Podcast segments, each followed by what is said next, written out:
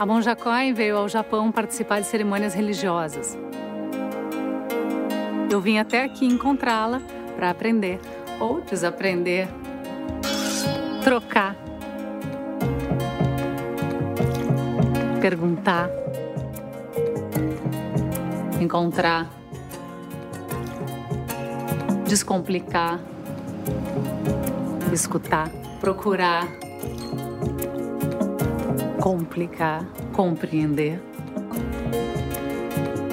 entender, confundir.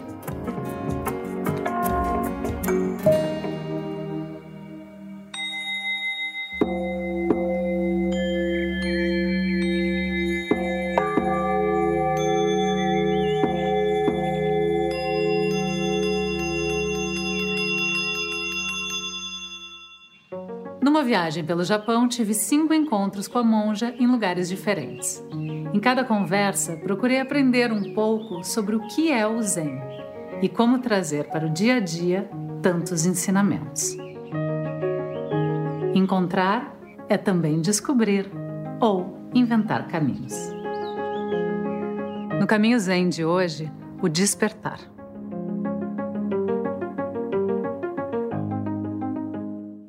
Monja Coen, a senhora parece que se entregou ao seu destino alegremente. Foi assim?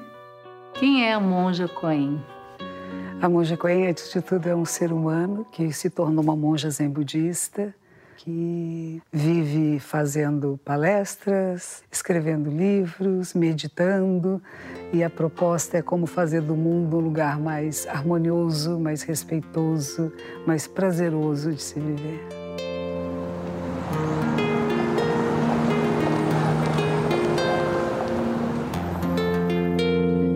Antes de ser a monja Coen, como é que era a sua vida? Eu fui jornalista, trabalhei no Jornal da Tarde e nessa época me pediram para fazer uma matéria sobre sociedades alternativas. E na Califórnia tinha grupos zen budistas que já usavam reciclagem, não usavam agrotóxicos, então isso foi muito sedutor.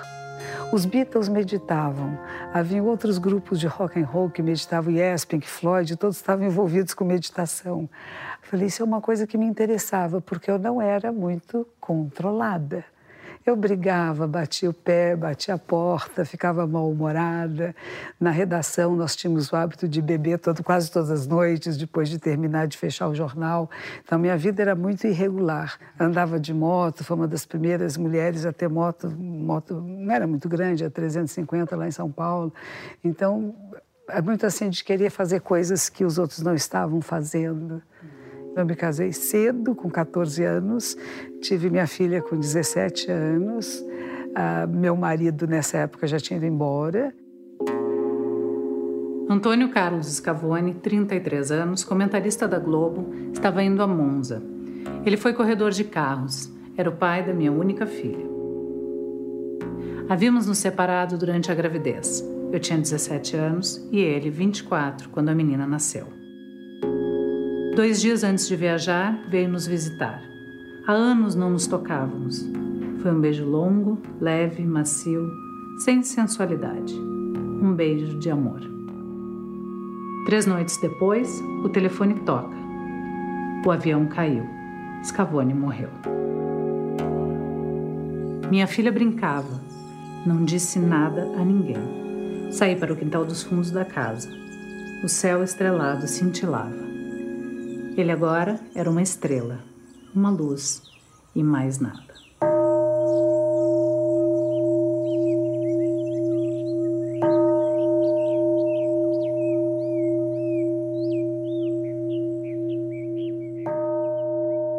Uau, que templo lindo, que lugar incrível para libertar a mente, despertar, achar um caminho. Mesmo sabendo que o lugar dessa libertação é dentro da gente mesmo, onde a gente estiver. Mesmo assim, o lugar é inspirador. Como é que foi com a senhora? Como é que foi que descobriu a sua vocação? A questão da vocação não dá bem para pontuar onde foi e quando foi, mas quando eu comecei a fazer práticas meditativas de forma regular foi em Los Angeles, na Califórnia. Eu meditava em casa e procurei o Zen Center de Los Angeles E no dia que eu entrei, eu falei: Isso dá sentido à minha vida. E nunca mais saí. A meditação era exatamente o lugar onde eu me curava das raivas que tinha, das, dos julgamentos. Meditar. Um exercício, uma prática, um encontro marcado. Eu comigo mesma. Ouvir meu silêncio. Pensar, não pensar, deixar fluir. Concentrar em busca do centro. Observar em profundidade a minha própria mente. E por que a senhora morava em Los Angeles? Eu havia me casado com um norte-americano. Ele tinha uma empresa de iluminação de shows de rock and roll. Eu conheci ele em São Paulo com Alice Cooper, que ele ia fazer a iluminação de Alice Cooper. Muitas viagens, rock and roll, rock muitos and palcos. Roll, muitos palcos, foi muito bom. E aí você entrou em contato, então? Aí entrei em contato com o Zen Center de Los Angeles. Fui lá para praticar a primeira vez e falei, é isto, isso dá sentido à minha vida. E de repente eu comecei a perceber que tudo aquilo que já aconteceu na minha vida, que havia acontecido, fazia parte da tapeçaria da minha existência e não tinha nada a reclamar ou apagar. Mas o que fazer com isto? E essa sensação de que você pode ser dona de sua história e você pode criar a sua história foi muito forte para mim. E eu falei: não, é isto que faz sentido e aqui eu vou ficar. Pedi para me tornar monja o professor de lá disse: Mas você veio de uma família católica, não sabe o que é budismo? Eu disse: Eu aprendo. Fui ordenada nos Estados Unidos, na Califórnia, em Los Angeles, e no dia da minha ordenação me deram um panfleto deste mosteiro que nós estamos agora.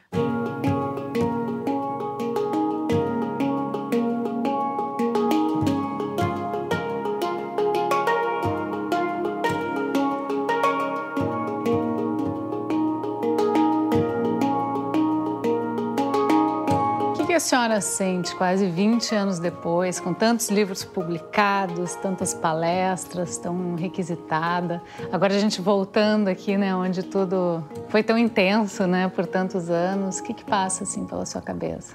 É uma doçura muito grande para mim esse lugar. A gente poder olhar o altar, tantas vezes limpei todas essas salas. Há uma intimidade tão grande, é como voltar para casa sempre.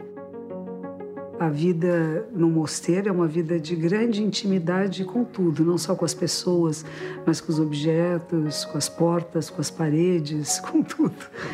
Então é um reencontro sempre. A senhora chegou no Japão, aqui onde a gente está agora, e só saiu daqui 12 anos depois, é Foi. isso? Foi isso. E, e achei até pouco. Eu gostei muito de morar no Japão. No começo foi difícil, eu não falava a língua, não conhecia muitos costumes. Entrei aqui no mosteiro e levei dois anos para começar a falar, entender o que estavam falando, como uma criança. O que é muito impactante, eu acho, aqui no Japão é esse contraste entre a tradição e a modernidade. A gente consegue ver é, templos como esse e, ao mesmo tempo, prédios de 50 andares. Inovações tecnológicas. Já que a gente está falando de tradição e modernidade, a senhora se considera tradicional, moderna, moderna com alguns é uma mistura disso tudo, porque na hora que eu me torno monja, eu assumo uma tradição espiritual. E é uma tradição que é até antiga, anterior ao Japão, é de 2.600 anos atrás. E ao mesmo tempo eu uso toda a tecnologia e acho que a inteligência artificial está aqui para nos ajudar se nós soubermos usá-la de forma adequada e não ser usado por ela. Apesar da competitividade né, que a gente vê profissional aqui, a ideia do coletivo é muito forte no Japão. A senhora acha que essa ideia ela se realiza a partir de tantas catástrofes naturais, tsunamis, terremotos, e as pessoas aprendem a se reorganizar no coletivo? Eu acho que é bem importante isso sim. Há tantas guerras, a Segunda Guerra Mundial, as bombas atômicas. E tudo isso cria essa necessidade de que estamos juntos e juntos vamos sobreviver. Então tem sempre essa ideia de que somos um povo só e tem características semelhantes, embora haja diferenças e haja até conflitos internos, mas a ideia de que somos um povo só sujeitos a muitas intempéries naturais e humanas e como é que juntos nós reerguemos.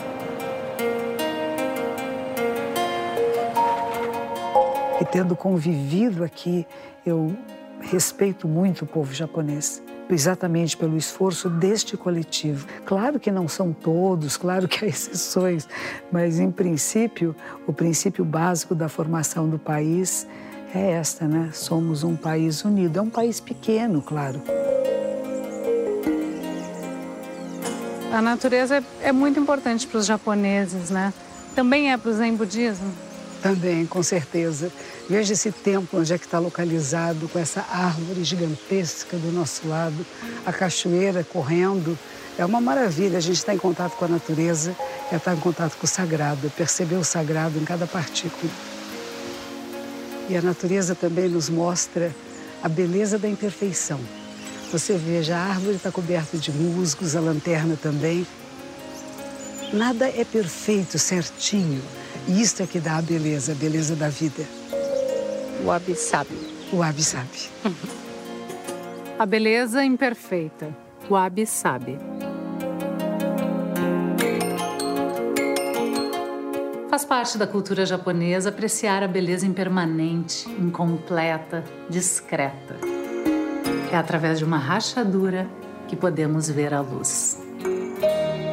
Acho que uma das coisas que eu aprendi no Japão, que acho bem importante, é que se chama educar o que é o kokoro.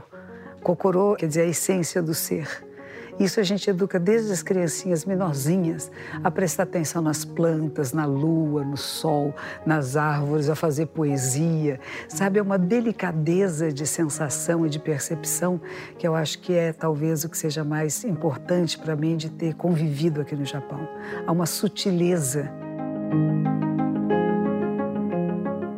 Nada mais hoje do que ir na primavera. Nada mais. Então, quando a gente chega naquilo que é a essência, que eu vou chamar de cocorô, nós chegamos no que se chama o caminho. E eu acho que no Japão isso é muito estimulado uhum. e ensinado desde pequenininhos. As crianças, desde pequenininhas, limpam as escolas. Então, cria uma sociedade onde todos cuidam eu fui então conhecer uma grávida japonesa. Konnichiwa. Konnichiwa. Eu queria saber como é estar grávida no Japão. Um país tão avançado em tantos pontos, mas bem atrasado quando o assunto é igualdade de gênero. É menino ou menina? Eu também. em geral, a situação não é fácil, não. Por exemplo, apesar de uma queda enorme na taxa de natalidade do país, muitas empresas estabelecem um calendário dizendo quando que a funcionária poderia engravidar. Também no trabalho existe uma perseguição que tem até nome, Matahari, um bullying que sofrem pais e mães que tentam tirar licenças. Muitas mães abrem mão da vida profissional, pois são geralmente elas que cuidam dos filhos, já que conseguir vaga nas creches públicas é bem difícil. Não é o caso da Sayuri. Ela contou que na empresa em que trabalha é possível tirar até dois anos de licença. E a presença do pai? Como é o pai japonês? Ela contou que a figura do pai começa a ficar mais presente na criação dos filhos. Em princípio, existe uma pouco usada licença paternidade, até a criança completar um ano de idade. A gente anda pelas ruas aqui no Japão e vê muitas crianças sozinhas, de bicicleta ou caminhando com a mochilinha, normalmente bem pequenininhas. Eu imagino que seja porque os pais trabalham, mas também imagino que a criação também seja uma criação que dê bastante autonomia para a criança, porque a gente vê uma certa independência. É real isso? Ela conta que depende um pouco da região, mas em Tóquio, por exemplo, onde ela mora, a maioria dos pais e mães trabalham e as crianças acabam indo para o colégio ou se deslocando sozinhas. Também é claro porque a cidade não oferece riscos, né, para a criança. A criança tem segurança de sair de casa e ir até a escola sozinha, coisa que no Brasil a gente certamente não tem. Mas, se a criança japonesa em geral cresce num ambiente coletivo seguro e com uma excelente qualidade de ensino, por outro lado, muitas vezes a rigidez nas escolas ou excessos disciplinares podem ajudar a moldar adultos com dificuldade em se afirmar ou contestar o próprio sistema. Enfim, o Zen ensina: o melhor caminho é o do equilíbrio. Então, que você tenha uma boa hora, que a sua filha nasça com saúde, que dê tudo certo no parto e que você possa levá-la um dia para visitar o Brasil, quem sabe até conhecer minha filha. Obrigada. Arigatou gozaimasu. Arigatou gozaimasu. Na conversa de hoje com a Monja Coin, aqui no Japão, ela nos conta sobre a sua trajetória e o despertar para o budismo. A senhora tem uma filha.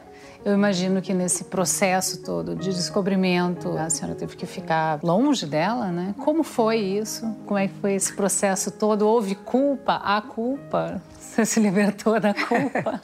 é uma mistura disso tudo, né? Ah, primeiro, quando eu engravidei, eu fiquei muito, muito feliz. Eu queria muito ser mãe, fiquei numa grande alegria. E aos pouquinhos eu fui trabalhar, fui fazer outras coisas. E finalmente, quando eu vim para cá, eu só podia vê-la a cada dois anos e geralmente por dois ou três dias. O meu tempo de folga do moceiro era no máximo de uma semana. Uma saudade assim que não tem fim, que não tem limite. A gente fica junto e a saudade continua, parece que não acaba nunca. Porque foi muito, foram muitos anos. Então, muitos anos sem a convivência, eu não participei muito da sua adolescência, eu não participei muito de momentos importantes da vida dela. E, claro, a gente fica pensando, ah, se eu tivesse junto teria sido diferente. Mas eu não estava. E uma coisa que eu não faço é ficar pensando se tivesse sido diferente. Foi como foi. As minhas escolhas foram essas e eu tenho que acolhê-las e ela também. É, no começo foi difícil, né? Eu era criança, aí a vovó foi ficando comigo, né? Eu fui criada pela mãe da mamãe, a vovó. A adolescência foi um pouco complicada, né? Pela ausência dela, porque eu ainda não entendia muito bem o que estava acontecendo, né? Depois de adulta, eu estive aqui no Japão com minha mãe como agora. E aqui eu tive uma compreensão maior de que coisa boa foi o Zen budismo para ela. Ficou lá para trás mesmo, foi bem resolvido dentro do meu coração toda a questão da ausência dela, de, de eu achar que fantasiar quando era adolescente que ela não gostava de mim, que a minha avó me fazia um favor de cuidar de mim, teve todos esses conflitos. Mas passou tudo, como se tudo se dispusesse de uma maneira que ficou em harmonia. Tenho muito orgulho do que a mamãe se tornou. Claro que rebate em mim e na minha filha, nos meus netos, porque essa alegria dela é de uma leveza, sabe? Então meu coração fica apaziguado e eu me sinto bem plena, completa de poder estar convivendo com ela e usufruindo dessa sabedoria que ela adquiriu.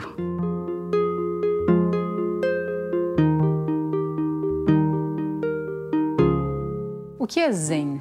A palavra Zen quer dizer meditar. Mas nós usamos o som dessa palavra para outras coisas, ficar bem, ficar de bom humor, ficar com saúde, mas na verdade a palavra zen quer dizer meditar. E nem sempre estar zen ou ter praticado meditação nos torna tranquilos, porque às vezes nós temos que olhar nossa sombra e temos que olhar o mundo e a realidade como ela é e como é que eu atuo nessa realidade para que ela se transforme. Então é até um erro pensar eu fiquei zen, está tudo bem, não. Eu fiquei zen, quer dizer, eu vi em profundidade a realidade e eu tomo decisões de como agir sobre ela. Talvez por isso seja tão difícil, né, a meditação, é. né? Entrar em contato com essas é. sombras, não é? Exato. E agir sobre elas, né? Uhum. Não só aceitá-las, mas modificá-las. Claro homem, seu nome era Gautama, viveu na Índia há 25 séculos atrás. Um dia, sob uma árvore, teve uma iluminação. Libertou a sua mente e passou a ser conhecido como Buda, ou seja, aquele que despertou. Não foi ou é visto como um deus, mas como um ser humano iluminado. O sistema religioso e a filosofia budista se espalharam pelo mundo e pelos tempos. Muitos outros Budas surgiram e o budismo ganhou diversas interpretações, mas sempre propondo a consciência real do eu no aqui e no agora. O Zen Budismo é uma dessas escolas e faz parte da sua tradição a transmissão de lendas como essa, do céu e do inferno. Samurai estava recostado numa árvore e passou um monge. E o samurai chama o monge e diz: Escuta. Essa história de céu e inferno que vocês budistas contam é pura mentira. Onde está esse céu, essa terra pura? Onde fica o inferno? E o monge vira-se para ele e diz: Claro, um samurai covarde como você não pode acreditar nisso. O samurai, muito bravo, levanta-se e começa a desembaiar a espada. E o monge diz: Isso é o inferno. O samurai sorri e guarda a espada e ele diz: Isto é o céu. Isso é o céu. Céu e inferno depende de cada um de nós. O que, que o budismo te, te, te trouxe de mais precioso? Eu acho que é uma capacidade de apreciação da vida, de apreciar melhor cada momento, de não ter tanta pressa de chegar, porque não há onde chegar quando já se chegou lá. E de estar presente, eu chamo isso de presença absoluta está completamente presente onde nós estamos. A gente está aqui, mas já está pensando lá adiante, né? Mas apreciar cada instante da vida, eu acho que isso foi, isso é um presente incalculável para a gente poder oferecer às pessoas. Não medo e presença absoluta.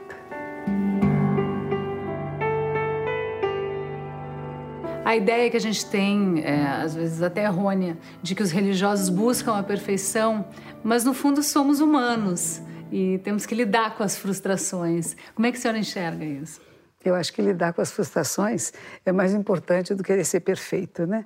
Mas falhamos inúmeras vezes. Então, lidar com a frustração é muito importante. Eu estou tentando, não consegui, vou tentar outra vez e não vou desistir. Essa palavra desistência que não existe. Hoje não estou conseguindo. Que interessante.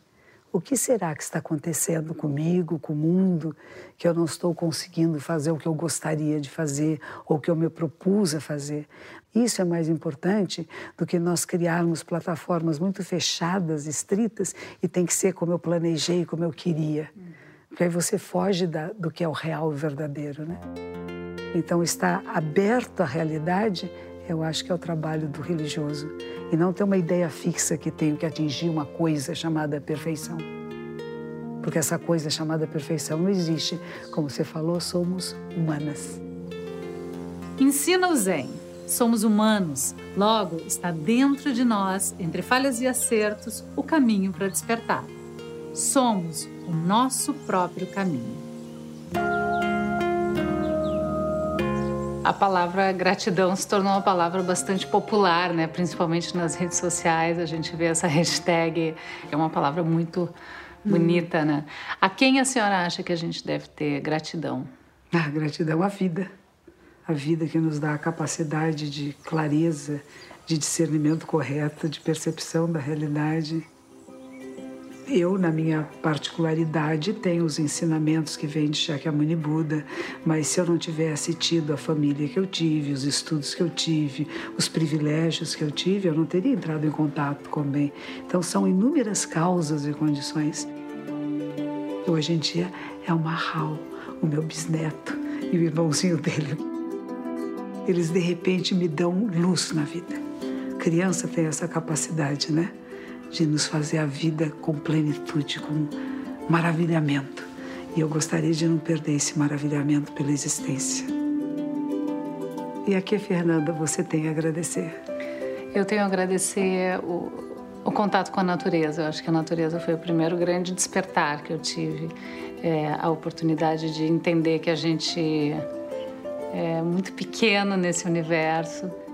Mas aí quando a gente começa a, a, a reduzir os nossos agradecimentos, né, e a pensar uhum. tudo que está em volta da gente e que sem essas coisas a gente não consegue fazer nada, às vezes, por exemplo, o nosso papo aqui não seria possível, né, se a gente não tivesse uma equipe, né, os meninos segurando o microfone por duas horas, né? O outro segurando a câmera, andando de um lado para o outro, o diretor ali sentado, é, né? Dando instruções para gente, todas as pessoas que nos rodeiam, né? É. Todos os objetos que nos rodeiam. Então, eu acho que a gente tem. É verdade. Nada disso existiria se não tivesse o carpinteiro que pôs as, as, as partes de madeira, quem fez o tatame, quem plantou arroz, o campo de arroz. E a gente já vê o sapinho e vê a senhora que estava lá plantando arroz com as costinhas dobradas.